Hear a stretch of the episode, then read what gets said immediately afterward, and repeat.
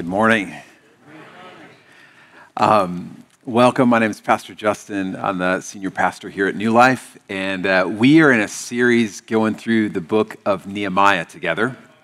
It has been, it has just been an awesome trip, and just hearing from some of you guys of what what God's doing in in your life in response to uh, to kind of some stirrings that are going on. Um, through this series has just been has been so encouraging. And um, if you kind of catch you up, if maybe you haven't been here or this is your first time, is that uh, Nehemiah is essentially a book about a, a man that was blessed with a burden. And God gave him a burden to restore and to rebuild the identity and dignity of the Israelite people. And he did this by doing a really practical thing. He built a wall. And this wall that was essentially laying in ruin around the, the city of Jerusalem for about 141 years. And we left off last week at the end of chapter 6 with Nehemiah finally completing the wall. It was done.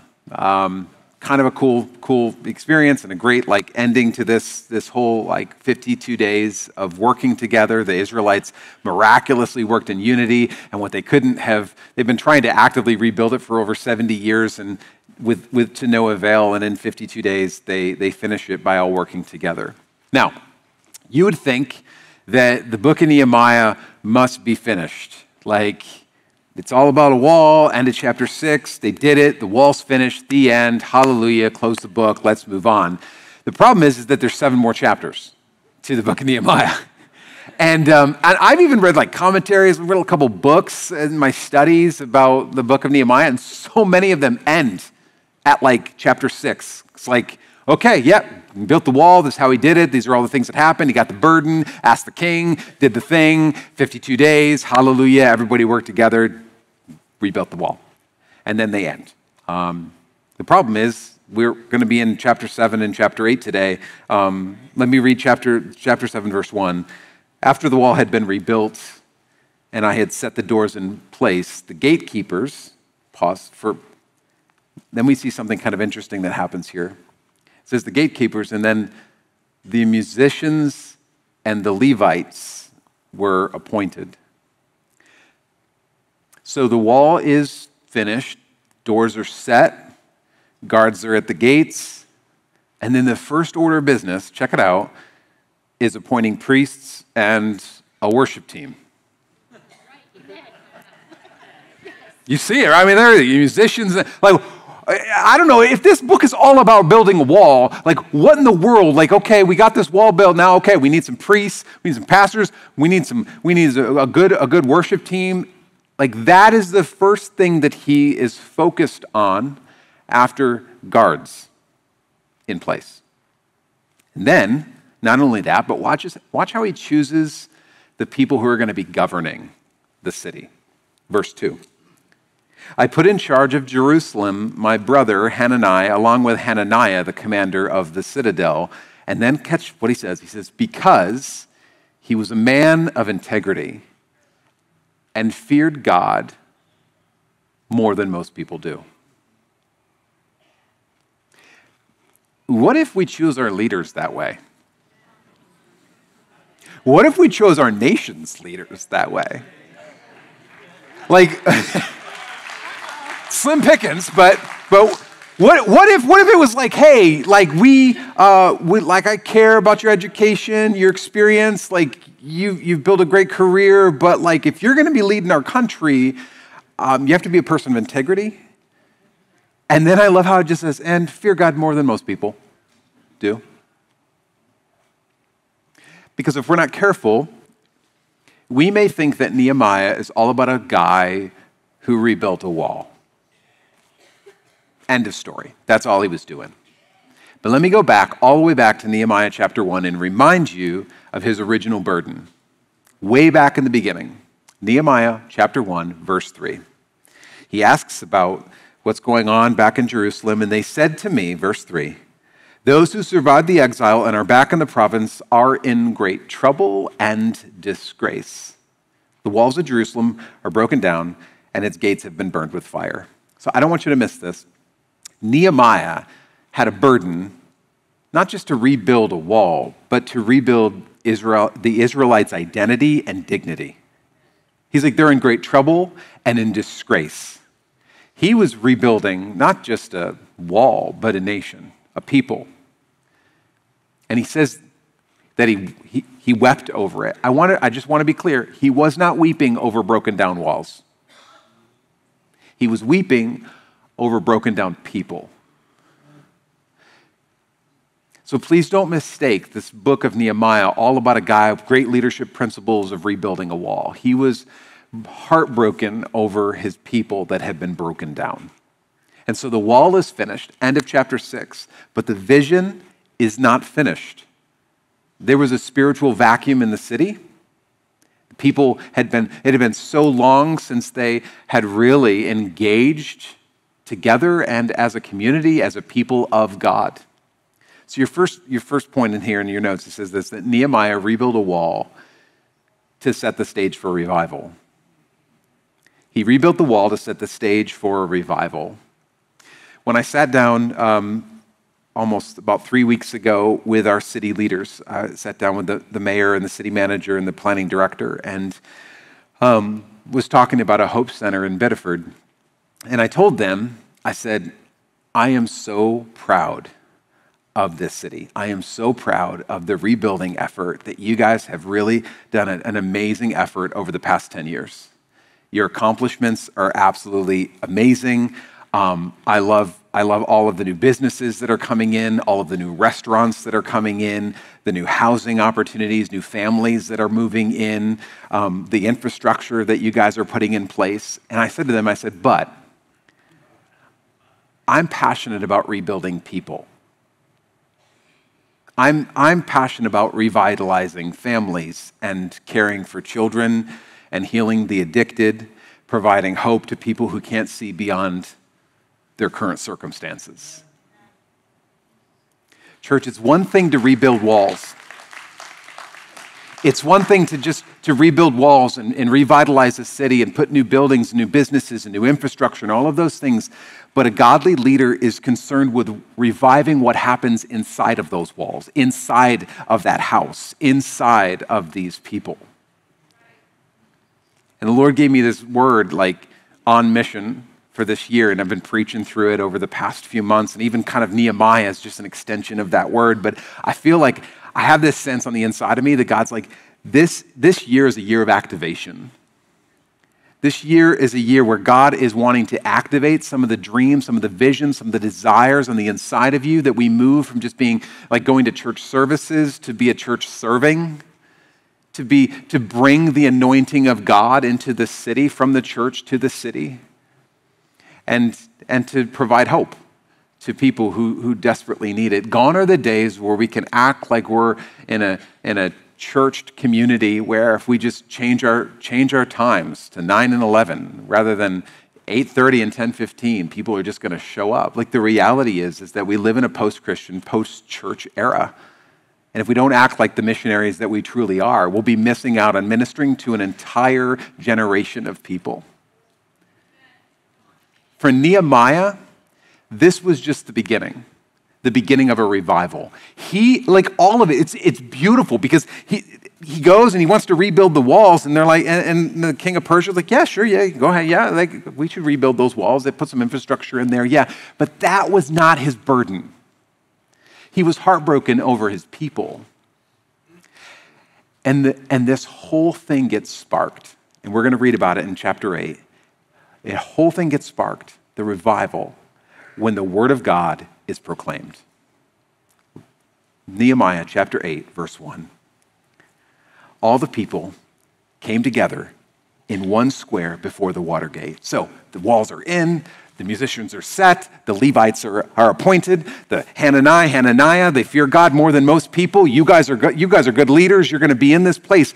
Everyone's set, and then the next thing that happens, chapter 8, verse 1, all the people gather together in the square before the water gate. All the whole city and they told Ezra, the teacher of the law, they said, Bring out the book. Bring out the book, the book of the law, the Bible.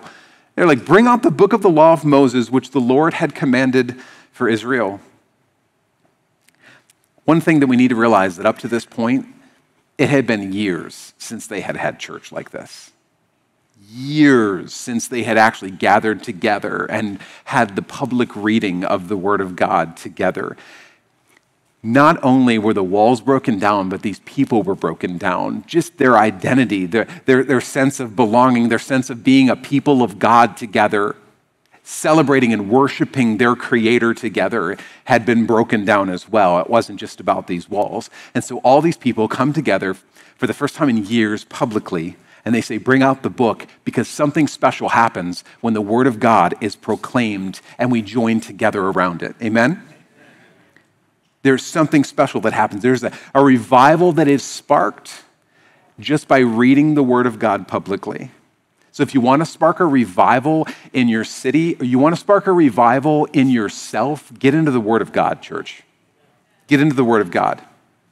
Verse 5 says Ezra opened the book, and all the people could see him because he was standing above them. And as he opened it, the people all stood up. Revival is sparked not just by the word of God being proclaimed, it is sparked by the word of God being revered. Can I just say, I love that they were not standing for Ezra. I love that they didn't all all rise, you know, because Ezra, the teacher of the law, walks into the room and they all just decide, oh, we're gonna we're gonna all stand up and, and honor the man of God and stand up for, for him. They stood up for the word of God. Could it be that the church is hoping and praying for revival, but we are standing up for the wrong things? What are you standing up for? Are you standing up for the Word of God, or are we standing up for a person, a personality, a music artist, a sports figure, a, a politician, a leader, our own opinions? Because usually what you're willing to stand up for is what you're actually standing on. And so these people, they, he opens up the Word of God. I love it. They actually stand up to honor and to revere the Word of God because either the church will stand on the truth of the Word of God, or all of a sudden truth quickly becomes malleable and impotent and subject to our own feelings and opinions. But revival is sparked when the Word of God is not only proclaimed, but is revered not only do they do that, but they stand for a long time.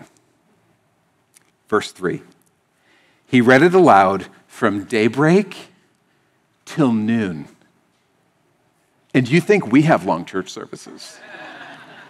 Are you like, man, Pastor Justin, a little long today, right? Like six stinking hours. Six hours. And um, they're, they're standing the entire time, as far as I can tell. It says, As he faced the square before the water gate in the presence of the men and the women and others who could understand, and all the people, catch this, listened attentively. Which means, it's a nice way of saying, no one fell asleep in church. Which is a miracle of all miracles, right? Can't even go 40 minutes with that. But literally six hours, and everyone's riveted they're listening attentively to the book of the law. Verse 6 Ezra praised the Lord, the great God, and all the people. Catch this. Catch what they're doing. They lift their hands and respond, Amen! Amen! And then they bow down and worship the Lord with their faces to the ground. This is a charismatic church service if I've ever seen one. They stand up, they lift their hands, they yell, Amen, right? They bow down, they get on their faces, they kneel down in worship. Like, this is, this is the most charismatic church service I've ever seen. Like, verse 8, they, they read from the book of the law of God, making it clear and giving it meaning so that the people understood what was being read. This is so key. Revival is sparked not just by the Word of God being proclaimed, not just by the Word of God being revered, but by the Word of God being explained. This is the goal of preaching the Word of God, or at least it, it ought to be the Word. Read the Word, make it clear, give it meaning so that people understand it. It's what I attempt to do every single week as we gather together and read the Word of God. It's why I don't read a lot of poems or a lot of quotes from really brilliant people, because I just feel like the Word of God is the most brilliant thing that I could bring you, because God is actually not looking for editors of His Word, He's looking for messengers of His Word. Amen? Which, which is part of the, my, my whole heart of just like walking through a book together because we talk about things that I don't even necessarily want to talk about. We address issues that I don't even necessarily want to have to address, but we have to walk through the Word of God because the Word of God stands alone. Take the truth from this book, give it meaning to our current cultural context. That's preaching in and of itself. Because reading the Word of God is powerful, but having understanding of the Word of God is what transforms us. It's not just about memorizing it. It's not just about like reciting it. It's not just about reading it. The, the, the, thing that really, really transforms us is when we have understanding of what it is that the Word of God is saying in our own cultural context so that we can apply it to our own lives. Romans chapter 12, verse 2 says this Do not conform to the pattern of this world, but be transformed. How? By the renewing of your mind. How do you renew your mind? By getting an understanding of His Word. He says, then you will be able to test and approve what God's will is, His good, pleasing, and perfect will. One of our core values here is this we believe that the Word of God mines the gold out of anyone who receives it. We believe that the Word of God is not just digging up your dirt, it's mining the gold in you. And sometimes we're scared of the Word of God, thinking, man, I, I, I, don't know. I don't know if I want to be confronted with this truth because it's, it's maybe hard for me to hear. But the Word of God is not digging up your dirt. The Word of God mines for the gold on you, in you. Religion, man made, kind of like getting our way to God, leads to introspection and like, oh, well, you know, what do I need to do? And just focusing on me, me, me, me, me. The Word of God actually leads to transformation, though. It's freedom outside of me. And the coming revival is always sparked by the revival of the Word of God. Don't miss this. This whole revival is sparked the same way that all revivals have been sparked. It's, it's proclaiming, it's revering, it's explaining, it's understanding, and it's applying the Word of God in the lives of God's people. So if you want to spark a revival in you, in your city, in your family, in your get into the Word of God. Verse 9. Then Nehemiah the governor, Ezra the priest, and the teacher of the law, and the Levites who were instructing the people said to them, This day is holy to the Lord your God. Do not mourn or weep. For all the people had been weeping as they listened to the words of the law. Which is interesting because I always, I, when I first started reading this, I'm like, why are they crying? And yet, I know why they're crying. Because so many of us can relate to it. Like you're in worship and you just find yourself in tears. And you don't really know why, but you kind of do. The Spirit just begins working on you. You're listening to a sermon, even maybe even right now, and like you just find yourself feeling like God is only speaking right to me right now. Like pastor made this sermon for me and me. I don't know why all these people are listening, but it's just for me right now. Because here's what I know when the word of God is proclaimed, the Spirit of God is unleashed. And when the Spirit of God is unleashed, then the Word of God begins to do its work in our hearts. Because revival is sparked when the Word of God convicts the hearts of people. Because the Word of God is like a mirror, it reveals you. Like this, this book, I mean, you can read lots of books, and many of you do, right? This is the only book that reads you. It reads your current situation, your current heart condition. It, it will show you what needs to be tweaked, what needs to change. It will mine the gold out of you. But unlike a mirror, it isn't just revealing your dirt, it digs up the gold. It will correct lies that you've believed, replace shame that you've been feeling, give you hope beyond your current circumstances, speak, speak identity over you, offer you forgiveness when you don't deserve it, healing brokenness when you find no way out. Like, this book is not just a book you read, it's a book that reads you. I mean, how can you not cry when the Word of God is convicting you? How can you not cry?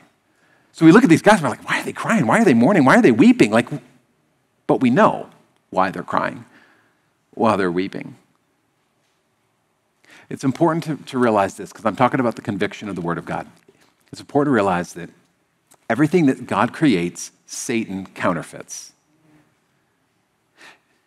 So the Holy Spirit, the Word of God, convicts, but Satan's twist of conviction is condemnation.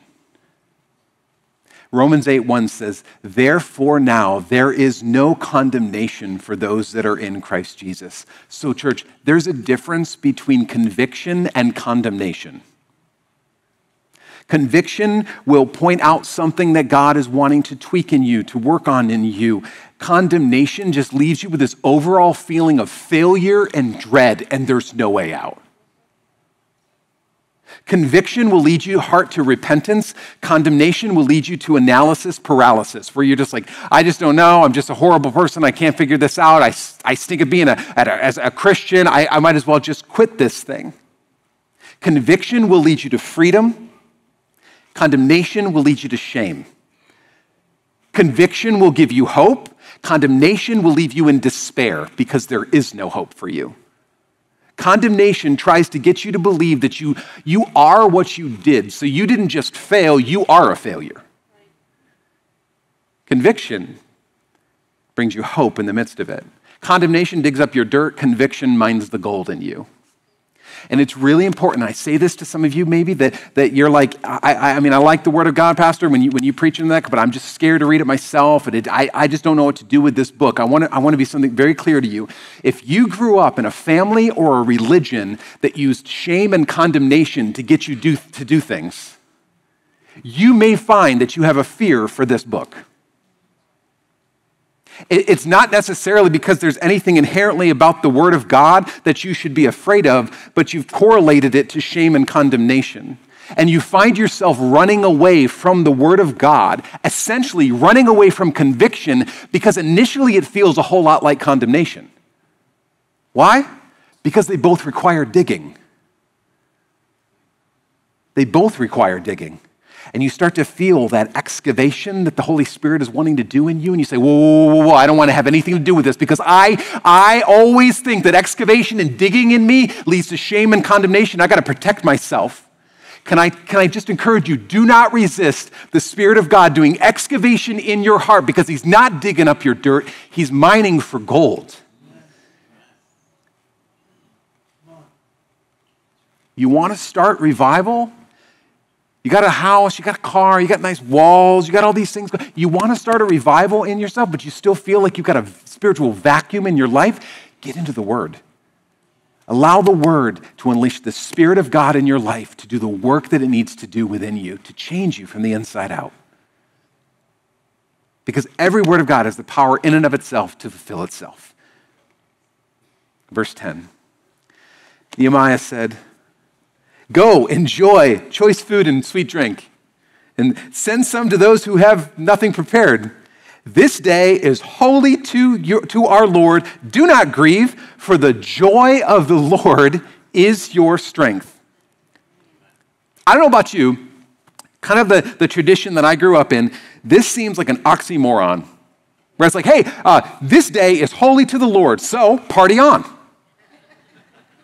Whenever I used to think of holy, I used to think of quiet, hands folded, devout, praying, introspective, gaunt, sour faced. There was no laughing. Holiness was not fun. Holiness was not a party. There's no like, there's no like eating and drinking when you're trying to be holy. Holy means like you can't eat. Holy means you got to be fasting all the time. And maybe even a little bit grumpy. That's holy.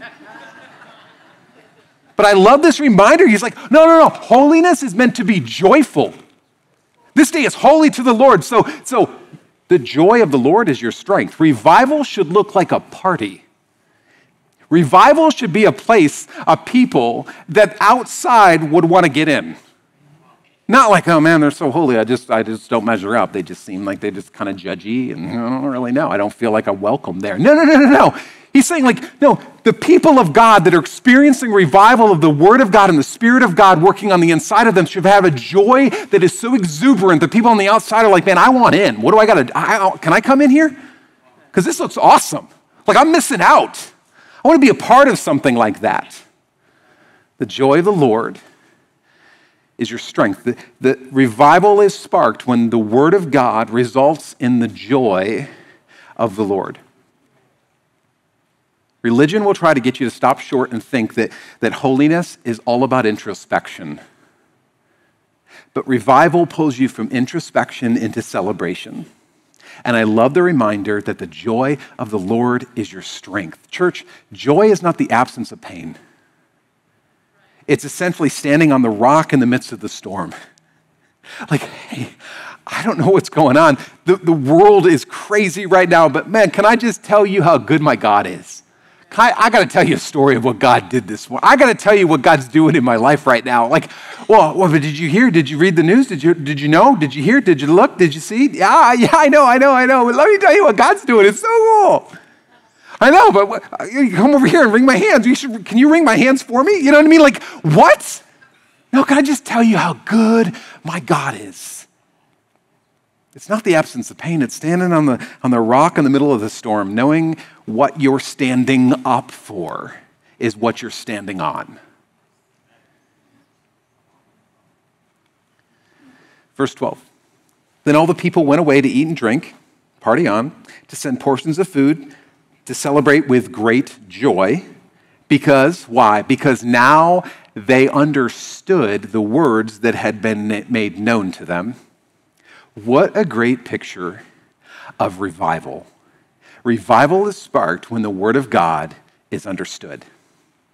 They celebrated with great joy because they now understood the Word of God, because understanding the Word of God should bring you great joy. Understanding the Word of God should not bring you fear, it should not bring you um, trepidation, it should not bring you a feeling of dread. Understanding the Word of God should bring you great joy.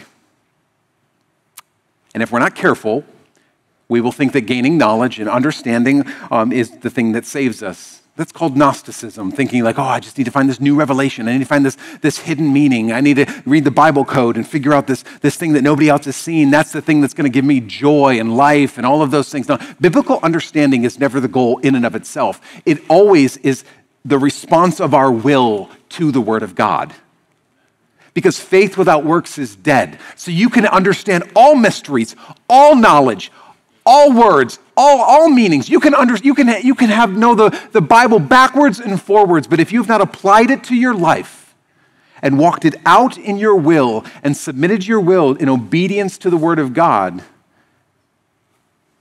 you still won't experience revival. Because the Word of God is sparked when the, the, the revival sparked when the Word of God is obeyed. Obeyed. Let me read it for you. Verse 14. I'm going to read a few, few um, verses to you. Verse 14 through 17. Because this is what happens in them. They're listening all day long, six hours, to the Word of God. And they're finding out new things they didn't know. Verse 14. They found written in the law, which the Lord had commanded through Moses, that the Israelites were to live in temporary shelters during the festival of the seven month and that they should proclaim this word and spread it throughout their towns and in Jerusalem. Go out into the hill country and bring back uh, branches from olive and wild olive trees, and from myrtles, palms, and shade trees to make temporary shelters, as it is written. So the people went out and brought back branches and built themselves temporary shelters on their own roofs and in their courtyards and in the courts of the house of God and in the square by the water gate and one by the gate of Ephraim. The whole company that had returned from exile built temporary shelters. Think about this. They all went camping. They just had church camp. Everyone's like, we should do this. I had no idea this was a thing. So they built temporary shelters and lived in them. From the days of Joshua, son of Nun, until that day, the Israelites had not celebrated it like this, and their joy was very great. Can I just encourage you, church? When God reveals something that you did not already know, when you walk in obedience to it, you will experience great joy. What an unbelieving world simply finds unbelievable is a people of God that say that they believe in Jesus and they hold to the word of God with their lips, but then deny him by their lifestyle. That is what an unbelieving world simply finds unbelievable. Because the truth is that once you understand the word of God, you have a responsibility to walk in it. So the Israelites, right here, verse 14 through 17, the Israelites say, hey, uh, apparently it says here that we're supposed to do a camping thing, like all of us like build like tents, and uh, it's like a festival. We've never done that. We should probably do that. We should do that. And just like for you, maybe you get understanding of something. I, am supposed to, it says here, I'm supposed to do this with my money. I'm supposed to do this in my family. I'm supposed to do this as a husband. I'm supposed to, I'm supposed to do this in my life. Like, I haven't been doing that. I'm supposed to do this in my, in my dating life. I'm supposed to do this in my, I haven't been doing that. I, I need to start doing that. Sounds like I need to make some changes here. Mm hmm. Mm hmm. I was talking to a friend this week, and she said to me, she's like, she's like, I've been working with the Lord right over the past month. She said, I, I get up every morning and I say to the Lord, Lord, you have given me free will, and today I give it back to you. It's yours. Take it. I submit my free will to you. I give it back. Sometimes the most beautiful gift that you can give back to the Lord is your will. To submit your free will to His will, to His word. Lord, I submit my will to your word. Why don't you stand with me? I'm going to have um, some of our team, they're going to start passing things out um, here. So just as I, as I talk, just pay attention.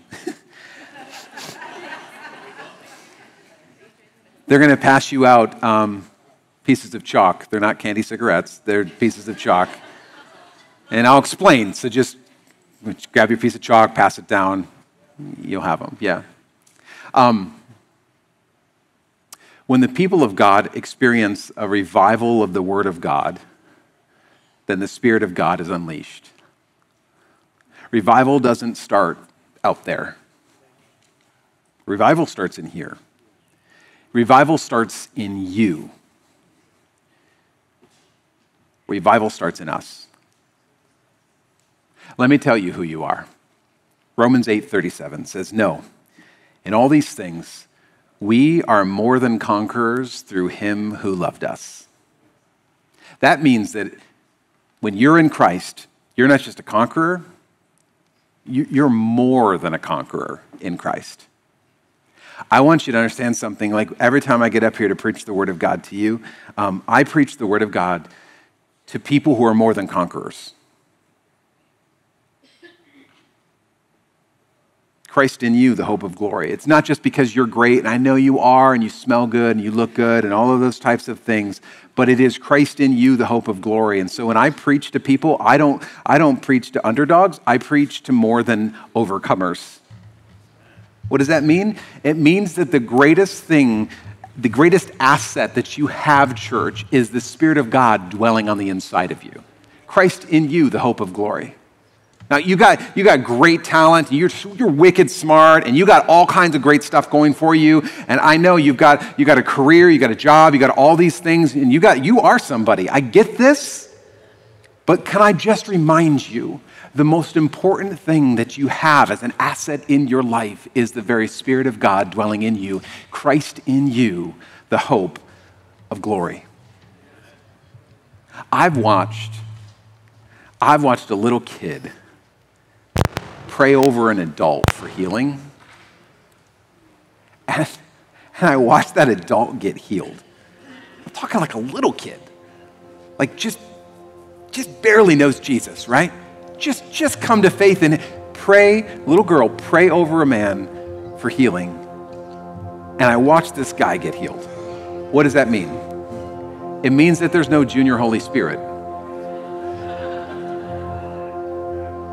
It means that, that those kids on the other side of this wall that are getting poured into and, and just prayed over and, and taught in the Word of God, man, they have that same greatest asset on the inside of them.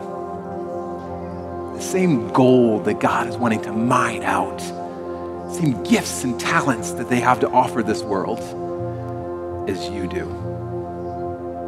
It means that the person next to you that doesn't look like you, smell like you, act like you, talk like you, is the very same thing dwelling on the inside of them, the greatest asset for this world that needs desperately hope outside of themselves. Desperately.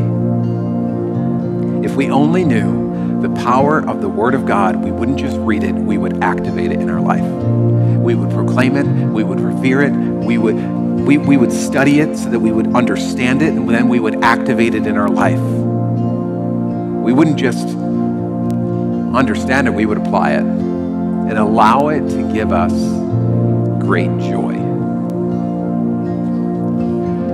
Can I just remind you, church?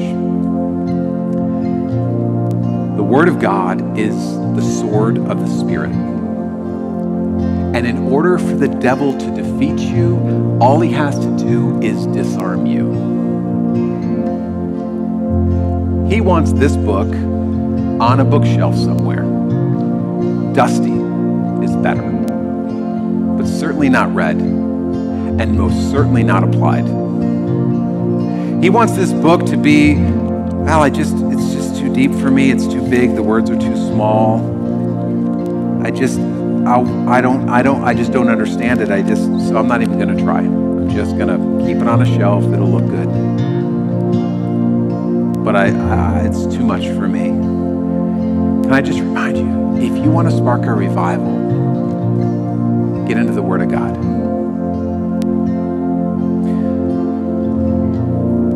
This piece of chalk. Does anyone have? Does everyone have their chalk? We'll lift them up so I just know that you guys have them. Okay, cool, cool, cool. All right. Um, there was a man named Rodney Smith. Don't expect you to know him or remember him. His, he was nicknamed Gypsy. And I was reading about him. He was born in a gypsy tent in 1860.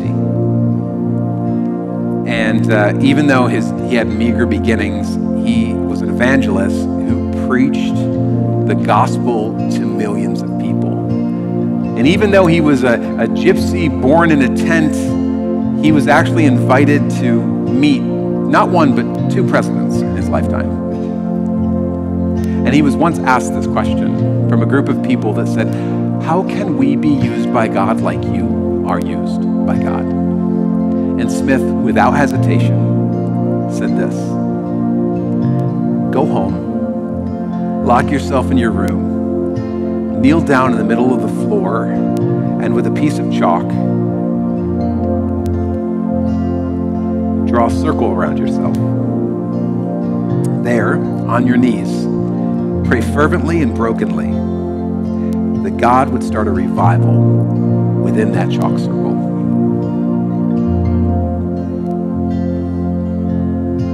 This is where every great movement of God begins.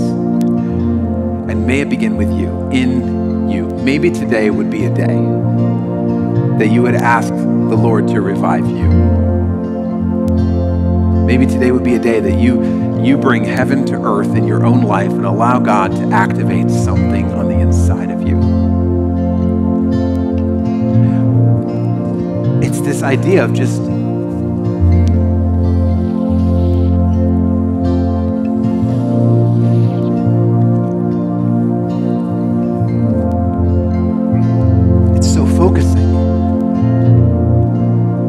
waiting for you. I'm not waiting for the next election cycle. I'm not waiting for the news to tell me. I'm not I'm not waiting for the world around me to change. I'm not I'm not waiting for for anybody else.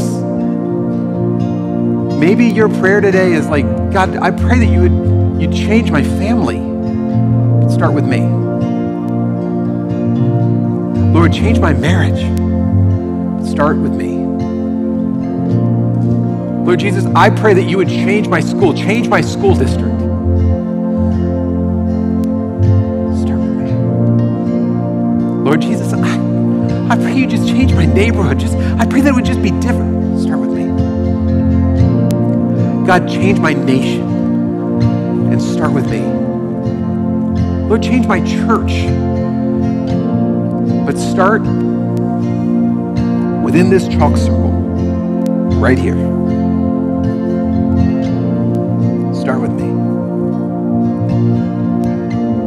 Sing this last song, whether wherever you are here, even if you're watching online today, I believe that God is wanting to activate something on the inside of you. I don't know what that is, but I do know that we overthink it far too often. Sometimes it's just God. Do a revival of the Word of God to unleash the Spirit of God to change me from the inside out. Start a revival and start with me. Would you give Him the opportunity to just give back your free will today to Him? To submit to His Word, to His ways, to His will. And would you ask Him, Lord Jesus, help me to walk in obedience to the things that I already know?